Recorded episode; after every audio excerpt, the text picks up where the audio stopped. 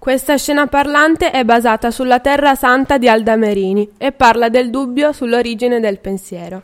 Si è scelto di inserire nella scena parlante una bambolina che rappresenta l'autrice della poesia, che cammina su un filo sottilissimo, con il rischio di cadere. Si è collocata una mano modellata con del gesso per raffigurare le critiche e i pregiudizi delle persone, che hanno spinto Alda Merini a farsi tutte le domande rappresentate con degli stampini all'esterno del cubo di compensato.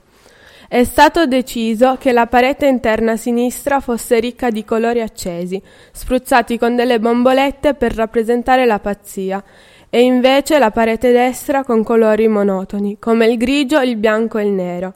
in modo da dare un effetto di normalità, visto che l'autrice durante la sua vita dice di aver vissuto tra pazzia e realtà e non sa dire da dove ha origine il pensiero dell'uomo, se ha le radici nel cuore o nel cervello. Si è scelto di mettere la bambolina sospesa con sotto una base nera che raffigura la morte, in modo da far capire che se l'uomo comune nella sua vita resiste e prova in tutti i modi a superare il filo, ossia la vita, fino alla fine non perderà mai quello che ha dentro, nonostante le critiche altrui che a volte creano degli ostacoli nel percorso traballante sul filo.